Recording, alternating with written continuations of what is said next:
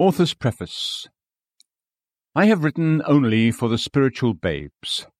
I ask the full grown, the perfect or complete, who may listen to this to kindly bear this in mind. A wide and more or less intimate acquaintance with the churches of Australasia has shown me the need for a simple, familiar talk, such as this little book professes to be.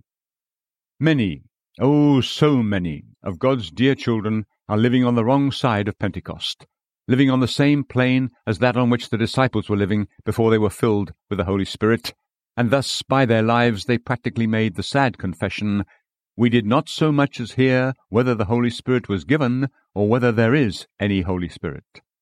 Scripture It happened that while Apollos was at Corinth, Paul passed through the upper country, and came to Ephesus, and found some disciples. He said to them, Did you receive the Holy Spirit when you believed? And they said to him, No, we have not even heard whether there is a Holy Spirit. Acts 19, 1 2.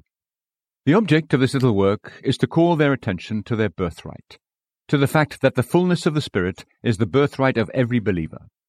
God wants us to live on this side of Pentecost, not the other side. The substance of the following pages has been occasionally delivered as a series of afternoon Bible readings in connection with my mission services. I have been persuaded to commit them to writing because of frequent requests from those who heard them and want to have them in a more permanent form, along with the hope that the great blessing that has most graciously been given to them when spoken might not be withheld from them when read or heard. I gratefully acknowledge help received from many sources, both in preparing the Bible readings and in preparing them for publication. I especially owe a debt of gratitude to my beloved helper in Christ, who has now for many years been a helper of many and of myself also, the Reverend H. B. Macartney, M.A. He has most kindly revised my manuscript, penned an introduction, and encouraged me to publish.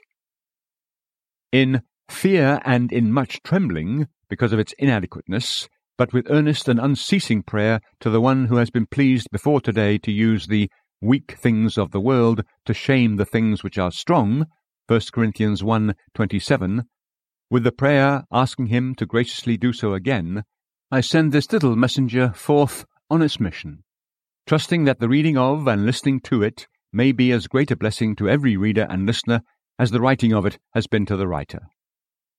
Suggestions for how to use this book. Peruse it and listen to it for personal pleasure and benefit. Read it aloud to the young folks. Use it for reading lessons with children or foreigners seeking a better knowledge of English. Present it to someone you meet out and about or to someone calling at your door. Keep it and other books circulating as a library. Offer it and others as rewards to Sunday school scholars for punctuality, regular attendance, or for the memorizing of Scripture, etc. Forward it to a work camp or prison to sailors, soldiers, firemen, and other neglected classes. Leave it and others in barber shops, waiting rooms, offices, railroad stations, etc. Make a list of friends or acquaintances who should read or listen to the book. Send the book to the first named, ask him to pass it on to the second, and so on. Suggest to someone the thought of doing book missionary work with it, and other volumes of the same series. Show it to a friend Tell him how good it is and how inexpensive to circulate. Call the attention of your local bookseller to it and urge them to carry a line of the books from the same publisher.